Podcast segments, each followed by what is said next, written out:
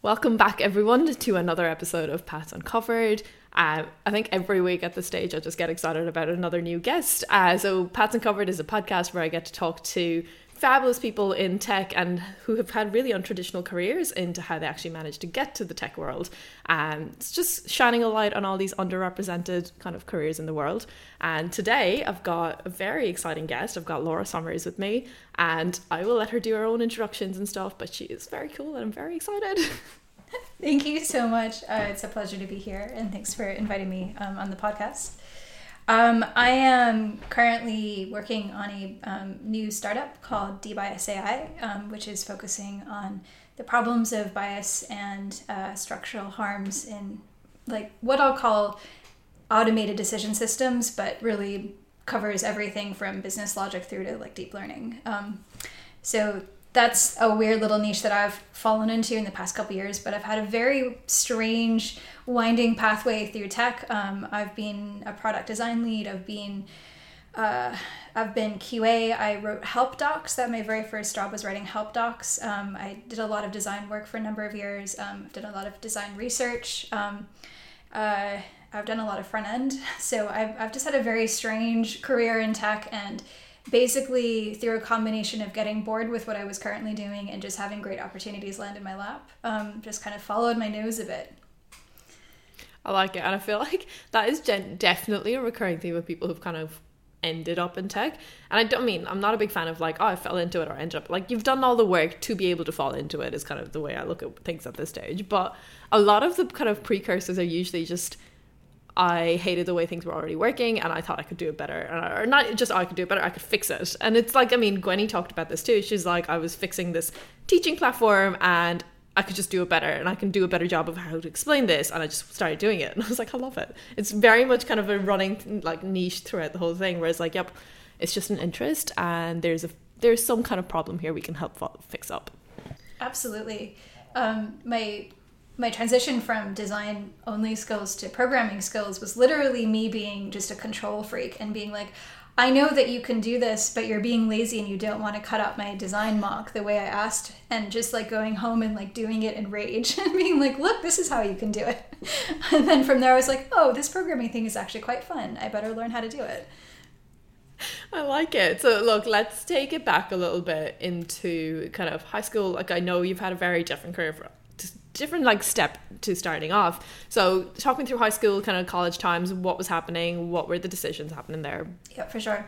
Um, so yeah, I was I was actually listening to your podcast about the Juilliard dancer before, and I was like, oh, it's a bit like me. I was I was a very serious ballet dancer for a number of years, um, and I like from age sort of ten ish until maybe sixteen, I was like, I'm gonna be a dancer. It's all I'm gonna do, and I just had this very clear vision of my life. And then sometime around sixteen, I was like, actually I don't think I want to be a dancer. Oh no, what do I do? And I just had no idea what to do with myself, and then spent probably like honestly the next decade not really being sure what to do with myself, but then finding my way through it. Um, so I did a bachelor's of arts, and I did kind of like that classic humanities degree. So um, I did an English degree with a focus on theater. Um, I did a lot of learning how to learn, um, deconstructing texts. Um, I've always really liked fiction, so I read a lot of Hemingway and a lot of Fitz, Fitzgerald and a lot of like misogynist male authors, which I don't know why I read them now, but I was obsessed with them at the time. um, yeah. But at the same time, I was working in a computer lab to make ends meet, and I just had this fabulous boss, and she was just like, here's some new RAM, go install it. And I was like, what does that mean? How do I do that? And I just like started pulling apart these PCs and working out like what the motherboard was and what the RAM was and you know like what what all the different like pieces were and how they fit together and that was actually like a really um fun and like highly permissive environment to just let me tinker and learn how to do things. Um, and having been someone um, who didn't grow up with computers, like I didn't have any computers at home as a teenager, I wasn't really like part of my world. I think I maybe touched one a couple of times to write a paper in high school, but that was about it. Um, so it wasn't really like even on my radar. Um, so just having this environment where my boss was like, "Oh, hey, um, yeah, go do that. That's a thing you need to do, or go upgrade the operating system." And I was like, "What's an operating system? cool. Okay, let's work this out." Um, was yeah. was really great, and that that kind of um, is maybe the the theme of my career is that I just had someone who was incredibly generous and let me just go play until I worked it out. I love that, and I think it's just really funny when he's talked about like essentially just t- taking apart a PC. I remember one of my cousins did that. I was like very young. I was like seven or eight years old, and I just like was like sitting there watching him for a little bit. And I was just like, "This is this is boring. No, I'm just gonna leave." And I never thought about it again, right? And then like the whole RAM stuff, I genuinely still remember the first time I bought my own laptop, which was probably sometime in college. Like I think up until that, is like like me and dad come around, I'm like that one looks pretty. I'll have that one. um, but I remember picking up that one and I was like, what do these like numbers and GB like all this means? And I never understood it until I actually started working in tech and I was like, oh, oh now I get it. like I knew the terms, I just didn't understand how it all worked. It's really funny. It's just I mean, unless someone really pushes you into doing it, you're never gonna actually figure it out. Yeah, I mean, it's one of the reasons I'm a bit sad about all this closed box environment stuff we're seeing happening with like personal computing these days. We're just we're not in a world where you can say, "Hey, just go take the case off of your MacBook Pro." Like, I I did upgrade the RAM on like my previous box, but the one I have right now is from 2000 and 14, so it's quite old. it really needs an upgrade. Um, and I just, I, am being a little bit of a like old persnickety person and like I don't want to get rid of it because I love it so much. Um, but yeah, like I, I was thinking, gosh, there's, I can't think of a single box I could buy right now that I could just like take, you know, my micro screwdriver yeah. to and like pull the case open and take a look at the battery or take a look at anything under the motherboard. Um, yeah, I don't even know how I would do that to my MacBook, but yeah, now I'm questioning this. I'm like, uh, do yeah. I just smash it on the ground? so, ba- okay, so you were working part time in the computer lab and you're getting through college. Yeah. What was next for you? So, like, I mean, you've done a degree in English? Yeah. Liter- literature? Yeah, English, English, and with, like, it was, I mean, it was an arts degree. Uh, the major was English, the minor was theater, if you want to get um, specific, yep. but you know, it was really just reading a lot of stuff I was interested in. Um, yeah, so that was I'm gonna I'm gonna date myself now, so prepare yourself mentally. that was in 2002. I graduated my bachelor's, and uh, that was right after 9/11. I had a bunch of friends who like were my age or a little bit older who had like tried to get jobs and like you know they'd either just been fired before they turned up because everyone was laying people off. Like that was that was like um, a recession before the GFC, but that was like a re- reasonably serious recession. So I sort of decided mm, I didn't take a gap year. I really wanted to do that, and maybe I'll just like take some time and think about what I can do next and where I should go work. Um, so I, I, spent half a year wandering around the world with a good friend of mine, Margaret, and we went to like the Greek islands and um, just had a fabulous time exploring. Um, and then I ended up in Singapore waiting to go to India to visit another girlfriend, and I ended up having my appendix out, which was like just a amazing travel adventure disaster, and I do not recommend it. But I was very lucky that I was in Singapore and not India by the time I had to have it out. Yeah. Um, and then I ended up in Australia after that, um, uh, thinking I would be here to hang out with some family for six weeks. Um, but I was then recovering from having had the surgery and just kind of feeling a bit shit and a bit like, oh God, what do I do? And I just spent all of my money to pay for this surgery because of American health insurance. And um, so I got here and I was like, okay, maybe it's not six weeks, maybe it's six months. Um, and my dad's cousin said, oh, look, I've got a mate, he's got a software company, and I know they need some QA testers. So why don't you go and just do a couple weeks with them and just earn some cash? So I was like, sure and I was there for four years.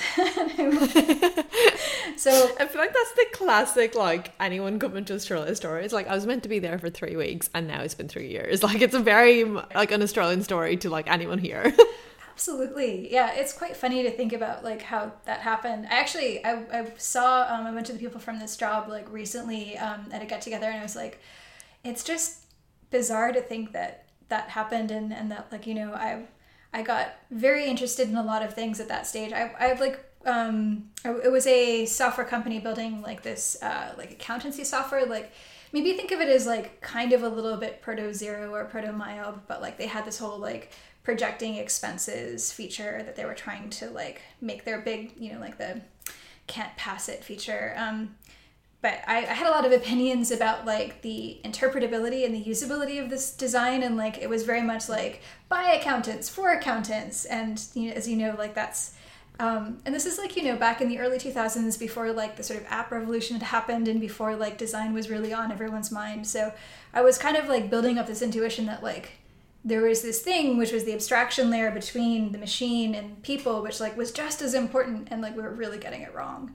Um, and that made me really interested in this whole world of like um, interface design. And I went back to school and did a master's in what was multimedia at the time because again, this was before like people had UX courses or like interface design courses even like I looked for that and it didn't exist yet. So um, I, I continued working at this job and studying part time, um, and that's why I was there for four years.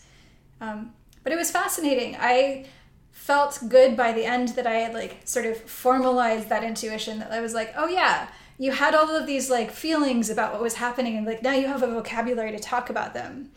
So that was like you know Yeah, like there's something kind of satisfying important. in that arc. That is yeah, like especially I think terms and terminology in general is just such a big part of almost every single thing, right? Like it doesn't matter what like area of expertise like medicine, like tech, whatever else it might be.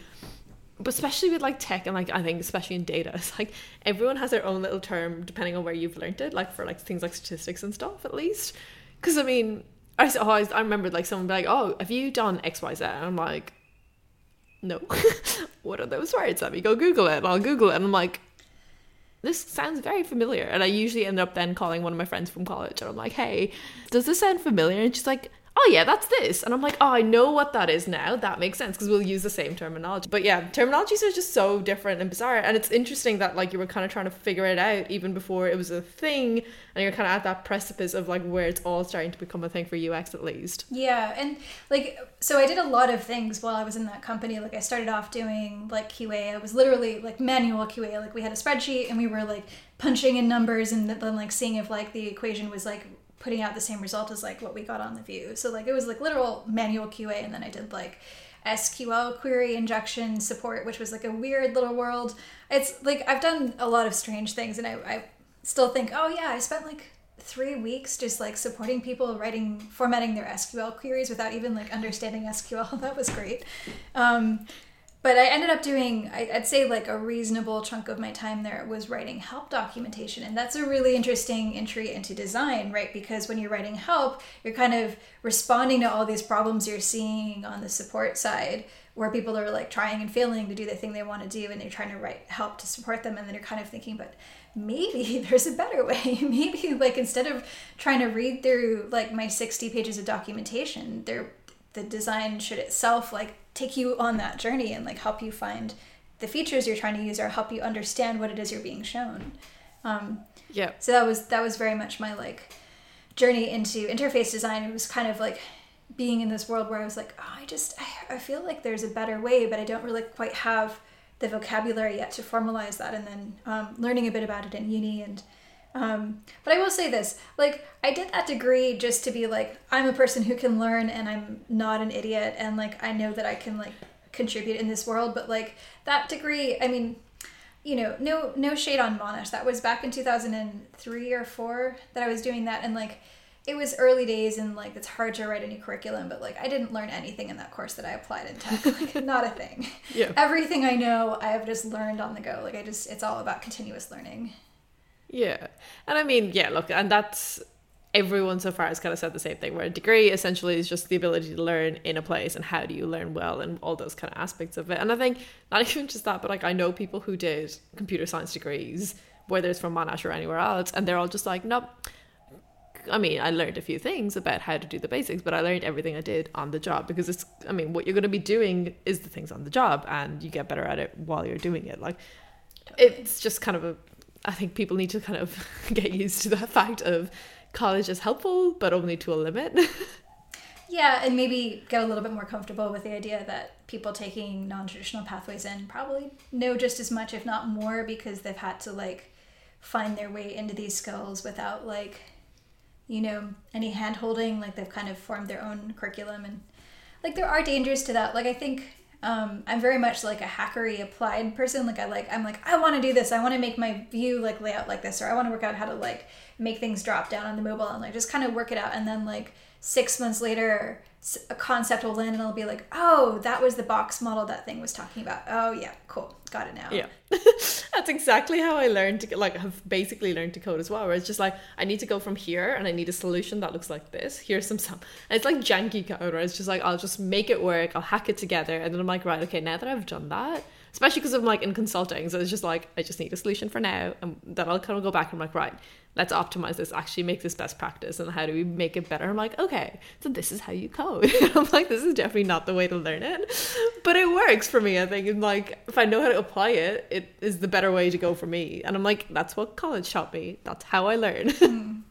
Yeah, there's definitely something motivating about like I have a problem to solve, and I'm, my code is like the tool. It's like the scalpel, and I'm like forming the world to like look the shape I need it to look. And you know, like I, I think it's a little bit snobby to like focus only on the like you know elegance and maintainability of the code or whatever, because it's like well those are important concerns in certain environments where like you know your code base has a long standing lifetime and you know you have a lot of people coming in to work on the code base and like you know those those concerns are like high up in your mind but yeah i've seen lots of code bases with like very small you know sets of developers working on them and um, or it's literally just a proof of concept or you know it, yeah people just need to solve a problem and i'll come in and be like well there's a lot of other problems we could solve. And they'll be like yeah but this is the one i need you to solve. And i think you know there's there's definitely like a um, what I would call like a little bit of snobbery around like the elegance of code, which I, I get from some like software engineer types. And you kind of go, well, I get it, and I respect that you care about your craft,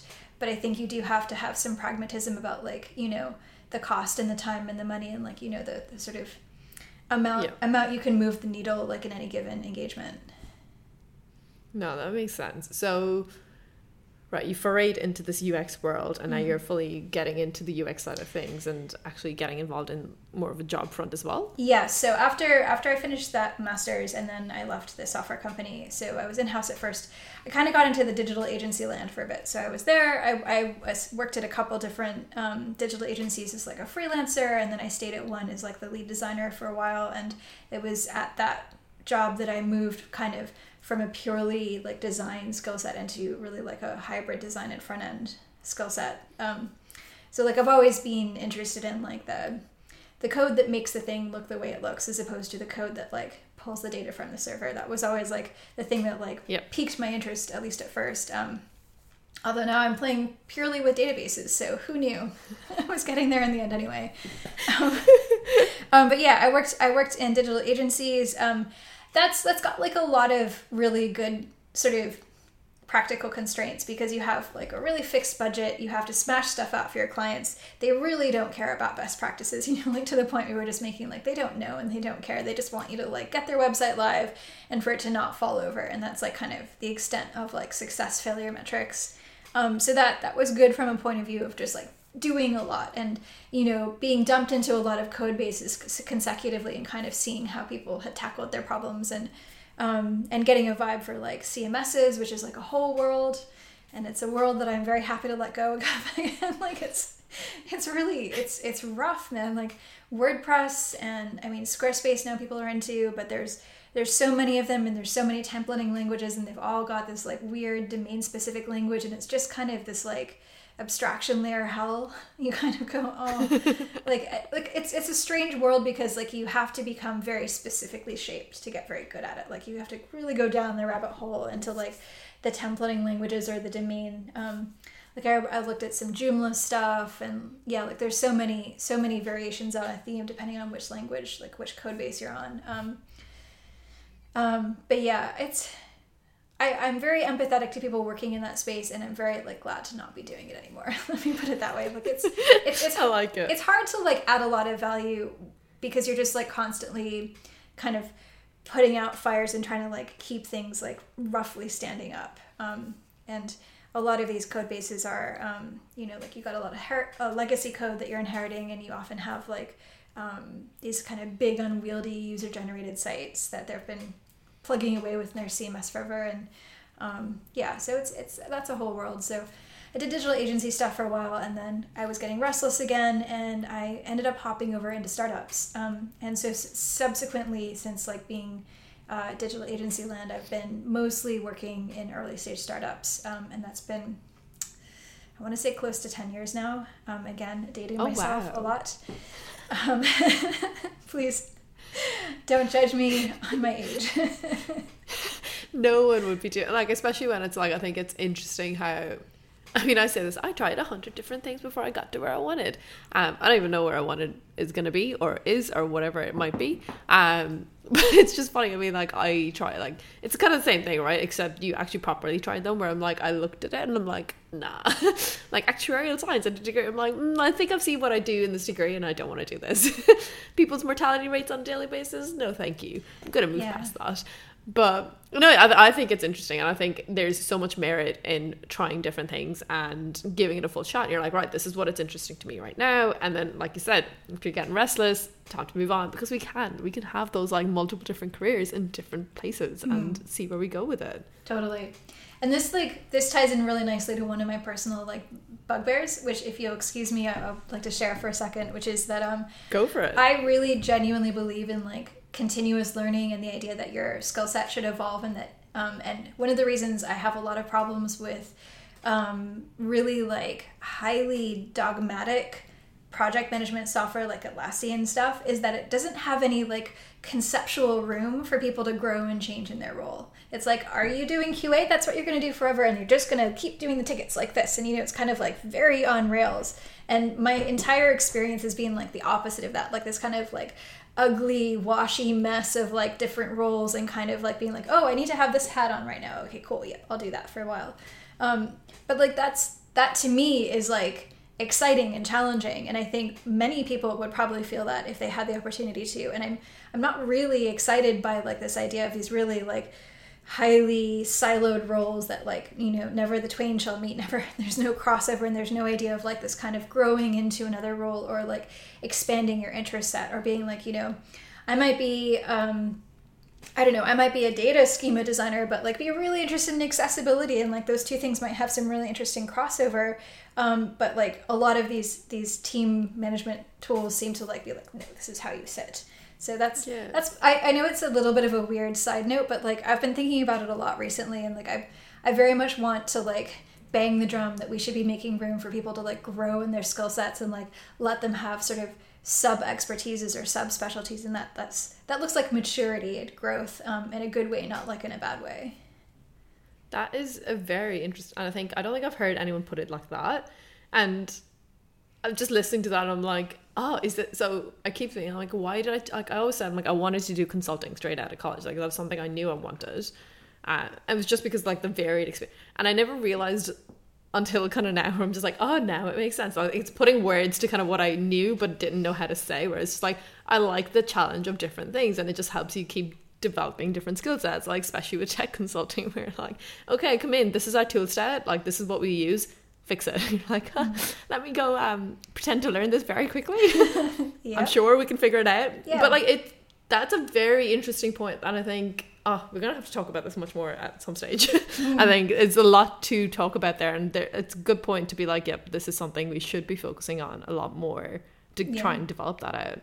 Yeah, and, and to maybe like I, I recognize that people who are using like really highly structured JIRAs, for instance, um, like they tend to be bigger companies with like lots and lots of people, and I think that's probably also like corresponds neatly with the companies that are like more dogmatic about what their roles are and who who can do what. Um, but yeah, anyway, I come from like small startups, and I come from like this this sort of um, I guess ideology that like high trust and high agency is like the best way to work. Um, and that's like my Yep. my personal vibe is that like I like to be trusted as an adult. I like to be given like you know this is the the shape of the problem we're trying to solve, but I, I don't have strong opinions about like what the solution shape is. And I need you to go and like do some thinking and do some research and like come back with some ideas for me to explore with you. Um, but but yeah, I think like that's that's also why I just fit nicely into smaller teams because I like I like that vibe and I find it hard when people are too like, you know, this is where it starts and this is where it ends and that's what you get to play with and that's it. Yeah, and I think we kind of talked about this at a recent Women Who Code about like kind of career planning and things like that. I very much locked into a great company to start working in my career with. Um, and it was a small company and they trusted people. And I was just blindingly shocked at the amount of trust they kind of put in. Like, I mean, I remember on my first day starting there, they're like, So this is the Power BI. I'm like, what's Power BI? They're like, It's a reporting thing. I'm like, That would have been handy in college. Uh, but like, our whole internal reports and everything of like what our financials were like, what our sales revenue were, every our pipelines, everything was just there. And they're like, yep, it's here. If you ever need to look at it for some reason, go for it. And it was just like, what? like I don't understand that. Like this makes no sense to me. And I was just like, um, because I did my internship at EY, which is like the complete opposite end of things, right? And you're like, oh dear God, but and I did lock into it, and like it really did taught taught me, teach me. Uh, English would be great to be taught. Um, but it did teach me kind of what I value in a company and a place of work of that trust and just the kind of comfortable of like, hey, we know you'll get the job done. There's 40 hours in a week, do it whatever you want, wherever you can do it. We don't care. It's just like this is a whole new world. And like people mm. cared and the culture was great and there was support and like so many people will just and that was the conscious career planning bit where it's like that is it's hard to find those things right? It's hard to figure out what you value until you've either been through the negative parts or the positive parts. Like i was lucky i got through the positive sides of it we're like oh okay this is this is important. But yeah no it's so important going forward especially like for people kind of moving into tech. Having a first career experience to be negative or in like a really unsupportive place can be such a big turnaround and it's mm. just like nah this is not for me and it it's sad how often that has happened in yeah. the past and can happen very easily. I mean, so, I should yeah. share that like my when I finished my degree and I went to agency land, like my first probably like year was um, pretty bad and i had like a really bad work experience that nearly made me quit but then i got lucky with my next boss. But um yeah like i did i did the i finished my master's. I did like this contract um, at Sensis doing like ad setting for the yellow pages because i just needed to make some cash and like i've been trying to get my foot in the door doing design at an agency but i wasn't getting any luck. So i was like okay i'll just do this for now. And then um, through networks at that job, someone was like, "Oh, I know this little digital agency. Go like put your name in. I know they're looking for a junior designer." So I like I got in and I was like, "This is amazing." Um, it was I, I had this lovely mentor there who taught me a ton, and I like she was lovely, but the bosses were like really toxic. It was a disaster. It was like an actual disaster. I can't tell you how like shocking it was to me like they would have these fights where they would be like everyone go get a coffee and don't come back for an hour. And like they would just scream at each other as we were leaving the office. Like it was really hectic. And it was like an open plan room with like eight of us. And it was just this it was it was wild. Like it was like one of the bosses was like kind of like this you know like um, people who are like kind of an emotional roller coaster. He'd be like really high and really friendly and happy. And like everything would be sweet and he'd like bring us treats and stuff and it'd be like oh my god everything is great. And then when he was in a bad mood like everything would just be like a disaster. And yeah like my first six months of that job like to be totally blunt i went back to my car and cried for like half an hour every day. Like i just had like the worst time. I was just like i'm terrible. I'm never going to be able to code properly. Like um, you know this this like boss hates me. He thinks i'm terrible at what i'm doing. And i just like really didn't feel adequate. Um, and it's only with like many years experience and enough time to process it that I was I'm able to look back and be like, no, that was an incredibly toxic workplace and none of that was your fault. And you were just like unlucky that the first gig you had that was like the right job title was just like the worst bosses you could have possibly found. Um, and this yeah. is the weird thing about like little companies is that they're either amazing or they're a disaster, and there doesn't seem to be a lot in the middle, right? like there's yeah. and there is no halfway. It's yeah. so weird, but there really isn't. It's one or the other. Like totally. Yeah. So that wasn't much fun, but I I will say like when I started to finally like find my feet a little bit, I learned a ton, um, and I definitely like built a lot of skills, and I didn't didn't like I wouldn't have called it wasted time, but um, but yeah, just from like to your point about people having their bad first experience, like I definitely had like a couple months of being like, did I just like does did I just like make a ton of terrible decisions and like you know should I be in this career? Did I what why did I do that masters? What am I doing with my life? Is there any value to me being here? Like should I you know like I was just having that like terrible like negative self talk every day, just being like, what am I doing? Why am I doing it? Um, Yeah. but I'm very lucky because the next job I had was this lovely boss, and he like really nurtured me, and he also like just gave me a ton of positive reinforcement. And I think like when you've had a bad time, like you really need that. You're like, I just need someone to validate me and make me feel like I'm okay. Um, Yeah. so that was that was um, I will say like just a shout out to Kevin who was my boss after that when I was at the studio. Um, that was like a it was a overflow studio for a creative recruitment agency, which is a weird business model, but it was basically like taking on work that some of the creative agencies like couldn't get to. Yeah. Um, Oh no, I love that. That's such an important point, and I'm so glad that you mentioned that. Like, and feel free to say yes or no against either. Like, do you feel like that feeling of like, what have I done? Have I really made the right decision? Ever go away? Like, I'm very comfortable where I am, and I'm very happy as to where I am. And yet, there's times where I'm like, what am I doing? like, what am I really doing in my life? Like, there's definitely like, that kind of always just happens. Like, does that go away? I mean, I don't know if I'm asking for myself or just in general, but here we are. look, I'm I'm probably the wrong person to ask because I've had this like weird experience of being like extremely sure what I wanted to do for a long period of my like young years and then like for for like many years after that being like who the hell am I and what should I do? So I I think like at some point in my like late 20s I stopped needing that feeling to go away and just kind of got comfortable with it and was like well that's just like it's more it stopped being like an existential crisis and started being more like a a rudder to be like oh you're a bit bored. Like that voice is coming up when it's time for you to like learn something new or like grow into another skill set. So like i think that that's how i think about it now is that like I don't I don't ever expect to feel like, oh, I'm cooked. I'm a cookie. I came out of the oven and I'm done. Right? Like that doesn't feel like it's going to be an outcome. It's more like um, you know, when I'm starting to have that like that sense of, oh, maybe I'm a little bit like adrift or oh, oh, maybe I should be like working out where I belong again. Like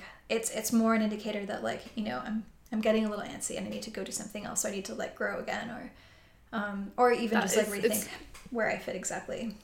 Yeah, that's interesting. Like that's such a good. But sorry, I feel like you're just unlocking a lot of things in my own brain this today. I'm just like, oh, Amazing. that is such a good way of putting it. Like I love this because especially when it's like, oh, it's actually not okay. Yes, it's a terrible moment where you're like, I don't know what I'm doing in my life. But the fact that like when you start figuring out why that's actually happening, and I'm like, okay. That's what this Yeah. means. Let's talk it through. Like that's it's a good point. I'm Yeah. gonna go sit down and journal something tonight and just be like, this is what my life means. yeah. And like But- I, I think um someone told me that like all the best people are those people who don't know what they want to be when they grow up.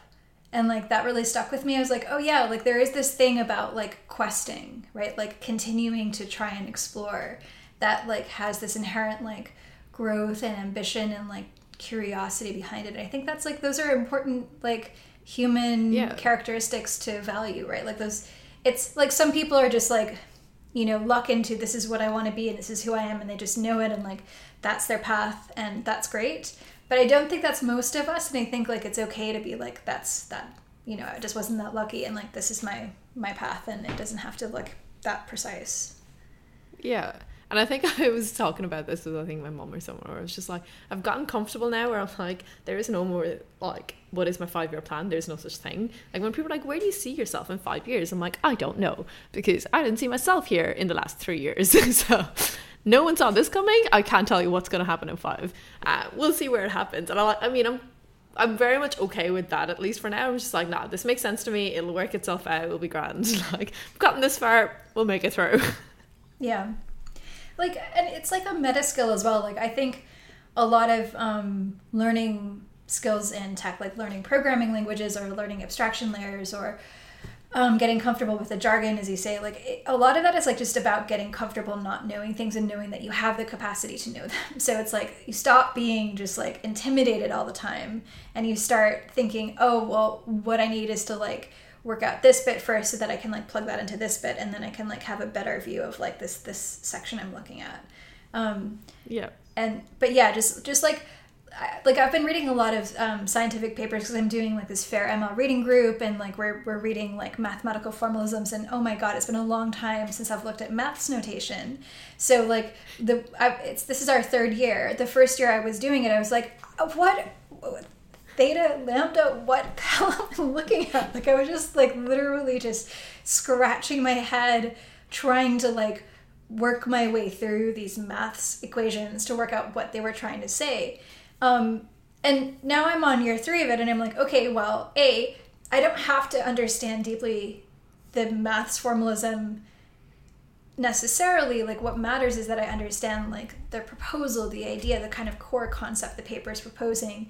And if i'm interested enough in that core concept i can take the time to work out what the like mathematical logic is to then think about if i want to try and translate that into python or something. But like that's almost like it's almost like a I don't know, like I'm going to be a little bit cheeky here and say like that's the secretarial bit. that's like it's like the non-important bit, but it's like it really isn't the important bit from the like what we care about is what is the concept? Do I actually think it's of value in this space? Like this is a burgeoning world. Like people are just writing papers like it's no freaking like everyone from FAANG down to like the little researchers. Like eh, there's just so much happening and it's it's a little bit intimidating and you have to like you have to like not just like drink from the fire hose, right? Like you have to like kind of direct your own path a little bit and be like, okay, well, there's a million papers here, but this one I think kind of fits into this thing I was reading about, and that one seems interesting, and I'm gonna like, you know, so like that's how I kind of curate the feed a little bit for us as a reading group, and that's also how I think about like how much energy to give any of these concepts because it's like, yes, I can do the work of like working my way through, you know, this like ridiculous abstraction and I will get there at the end. But that's not necessarily the thing I'm trying to get when I'm reading these papers. I'm trying to understand like what are you proposing and like do I think it's interesting and do I think it's worth testing? Um, yeah. So yeah, that is yeah, mm-hmm. and I think I mean that relates like that directly relates into kind of even just like like my like trying to figure out what my skills are as like a person. Um like and it's the same pro- prospect right? I'm like i know i can do things and i know i can probably create a really like specific and bespoke machine learning model but i don't want to. Like there is absolutely no need for me to go and do that when I could be spending my time doing something else or actually relaying that information out, which is what I enjoy a bit more, where it's like that communication part of, okay, you've got a problem, let's figure it out. Let's how, how do we solve it? Like how do I communicate that back to you? And how do I make you understand exactly what your machine learning models are doing? And yeah, like it's really interesting. It's the exact same principle of like, and I think a lot of the themes here, mm. I'm just I'm just like figuring yourself out. I'm like, okay, cool, this is great. like you'll get there. I'm like, I'll figure myself out at some stage. Who knows when that will be? That would be a great time but there's bits that are fitting in already. yeah, and it's like I think the um I think there's a tendency maybe to like zoom into technical detail because it's like comforting to some people like it's kind of safe. Um, but like often especially when you're talking about something like a machine learning model like you have to like ask these kind of almost existential questions like what did we learn about? And is it fit for purpose? Like can we actually use it to learn into the future right? Do we want to reproduce the patterns that we saw in the past? And like I think your average like statistician finds that really uncomfortable to talk about, but that's like actually the important conversation to have, right?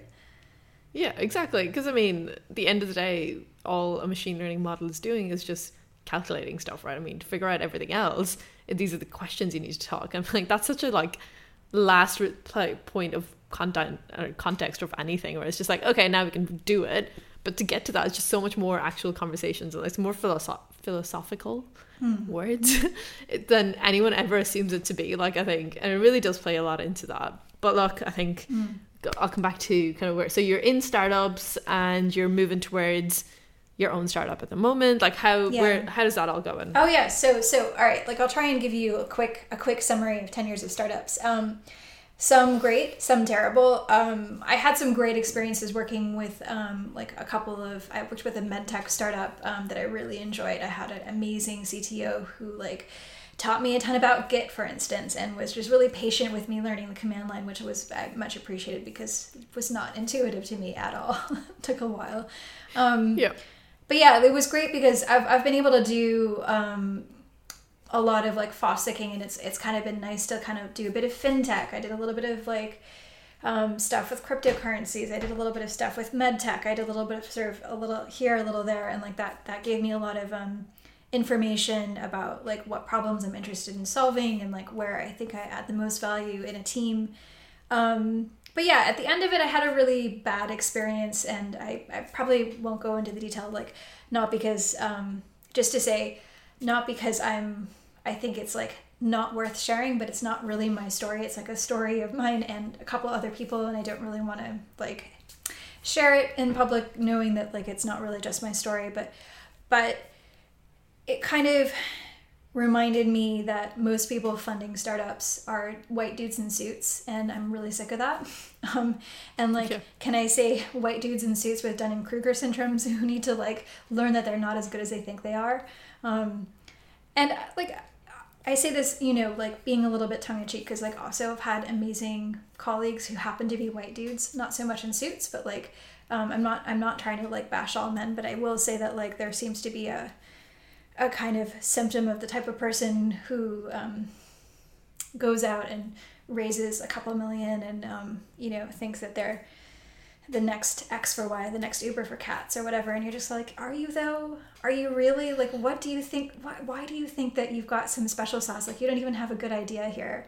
Um, and like the company I was in was like talking a lot of smack about ML, and like there was literally no ML in the code base, and like I probably honestly like worked it when I watched the uh, um, the CTO or sorry no the CEO gave a presentation that was like they were fundraising and he was like we're just going to show you what we're doing and he he kept saying like um, you know like machine learning and data science and this and that and like it was just so disconnected from what was going on in the code base and I looked over at the lead dev and just started giggling because he was like laughing at me and I was just like oh mate I'm getting myself in so much trouble right now. Um, because like I just couldn't like there's a thing which is like fake it till you make it but this was like so far past that it was like just such bullshit. And i was just like i'm so done with this. I'm just done. I just i'm it's i'm not interested in this world anymore. Like i'm i'm and like so to be clear i'm trying to build a software company. It doesn't have to be called a startup. Like i want to i want to make like a company that can support me and my two co-founders. Um, i've got these wonderful co-founders. I've got um, this lady Georgie who is um, based at Sydney who just finished her PhD in like machine learning who's been working in like med tech um, she's super cool. And Alan who's um, a really good friend and ex-colleague of mine and he's a full stack. And so kind of between us we have this nice little overlap of of skills and we're really excited about building some stuff around FairML um, and we've got a bunch of ideas and we're just trying to like test out which ones feel like they should be you know like open source tools and which ones feel like they can be something that can get productized or people will pay for. And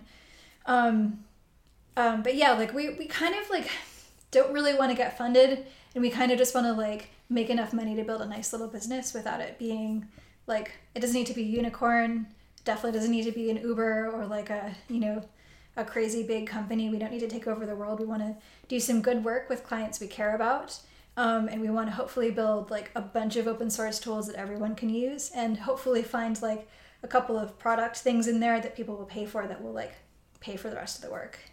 That's honestly like the height and width of my ambition is just to like have a nice middle class life and be able to pay everybody who i work with well. That is oh i'm so obsessed with this. That is just the most outstanding like I've talked to a lot of startup people and I've talked to people in startup, like not necessarily on the podcast, but like in general and stuff. And it's just refreshing being like, hey, I believe this product. I think this should be a thing. I don't particularly care about the rest of it. And like, we just want it to work and we want it to be able to be a survivable thing. And I'm like, yeah. not enough people just say that. And it's genuinely uh, makes such a difference, I think. And it, show, it goes a lot further than people assume it to as well. So I'm like, I love it. Yeah, I think like it's just it just doesn't seem right to me that like everything needs to be like you know world sized and scalable to like the nth degree. I just kind of feel like everything doesn't need to be that big. And um yeah like we're we we like we had initially thought we were going to do a, a sensitive data collection platform and that was kind of my first idea. And i'm kind of walking that back um not because i don't think it's of value but because uh, like to be totally blunt, I don't really want to compete with Culture Amp, and they've just got a ton more funding. And like, I I don't think it's exactly Culture Amp, but like I think a lot of people will hear it and be like, oh, that's like Culture Amp for sensitive data or something.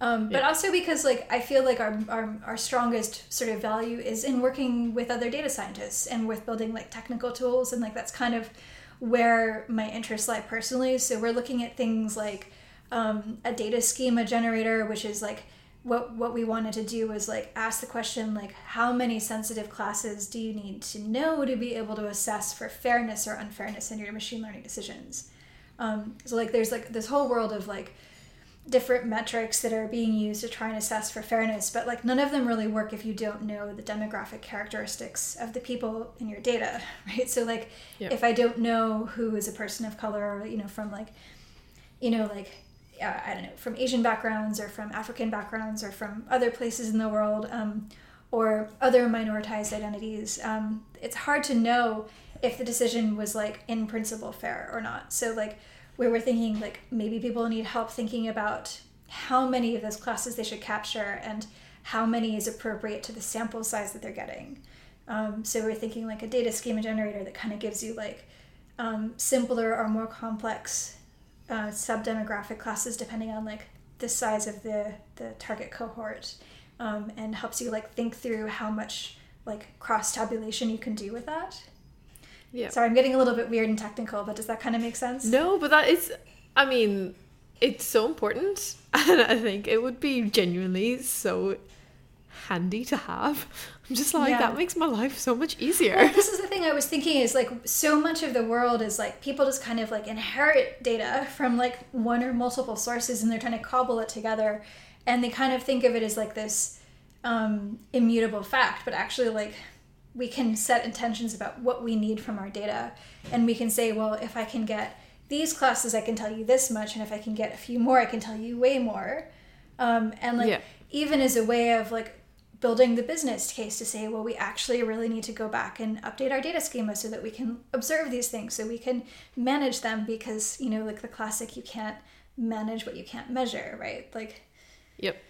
um, yeah, so we've been playing with stuff like that and we've been thinking about like questions of explanation. Like, I have this idea of like a counterfactual explanation generator, which is like, um, well, just to, just to summarize it quickly, if you imagine that you are a person who's gone through a machine learning decision and you have a result, whether it's a classification or a prediction or like, you know, yes, you get the loan or no, you don't get the loan or whatever it is. Um, and you might say, oh, well, I don't really understand why I got that result. Can you help me understand? Um, you could take that same person and like duplicate two versions of them and be like, Laura, exactly the same, but make her a man. And then Laura, exactly the same, but make her like, I don't know, um, an Indian woman. So you could like basically keep every other attribute the same and run those two new samples through and then be like, well, Laura as a man got X and Laura as an Indian woman got a Y. And that Yeah. starts to build that person's intuition that maybe something unfair is happening because they're suddenly discovering that with like a relatively minor shift of their demographic attribute, they're seeing a different outcome come through. That helps them then say, well, hey, maybe I need you to review my decision. Maybe there's something like fundamentally skew with about this, like sort of socio-technical system, which is what people like to call it these days, as opposed to machine learning algorithm. Like, because we want to think about all of the people and the decisions in the system, not just like the, the technical artifact. Um, but yeah, Yeah. I'm, I'm really Oh interested in like how do we help people like understand and interpret for themselves like what's going on for you. Um, Yeah. and I like it also because it's like a easy automated thing we can do as opposed to being like stop, have a two hour human conversation, which obviously no company is gonna love because it's like super expensive. Yeah. Oh no, that is outstanding. And oh my god, I'm like Does that does that kind of make sense as a pitch? Like It does. No, it, that definitely does. It's, like I think I really like the example of like if we change like duplicate and like how does it all work and how, like that real life example does help in understanding it. I think I mean it makes sense to me. Uh, I'm sure other data scientists would also make sense, but like I will leave the feedback open. So if people don't get it, like reach back out. We're more than happy to have more discussions around this. I definitely am. I can tell you that. yeah, like I'm really curious to hear if anyone like has a strong response either way. That yeah, exactly. And I think uh, this is kind of where like Laura is like me. We were talking about this before we started recording the podcast. Um, we're basically internet like Twitter friends, and I've met a lot of people on Twitter, and I've become a lot of Twitter friends and stuff. But she really is a great person on Twitter. So if you do have any questions or anything around this kind of stuff, reach out. Like um, she will be happy to help. I can back that one up. Yeah, I have papers. I really do. Oh, look. Laura, I think we might have to leave it off there just so that it's not too long or anything. But oh, thank you so much for sharing. I think it was just such a great way of kind of like it'll happen when it happens and you take your pivots and things happen and they all lead into something else that has led to where it is and I think what you're doing right now is just absolutely mind blowing, and it's. I am obsessed. Like I think I said this, but I'm genuinely obsessed. Like it just makes sense, and more people need to be doing this kind of stuff anyway. So I'm very thankful that you came on and talked all about it. Well, thank you so much for having me and for letting me rabbit on. It was such a pleasure. Oh, no, I love people who come in and are just like, let me talk. I'm like, yes, I don't have to. This is great. I absolutely adore it. Look, we'll leave it off there. We'll be back in two weeks' time with another episode. Uh, take care of yourselves, and if there is feedback, and if you want to reach out, feel free to do so. There'll be links um, on all across our socials.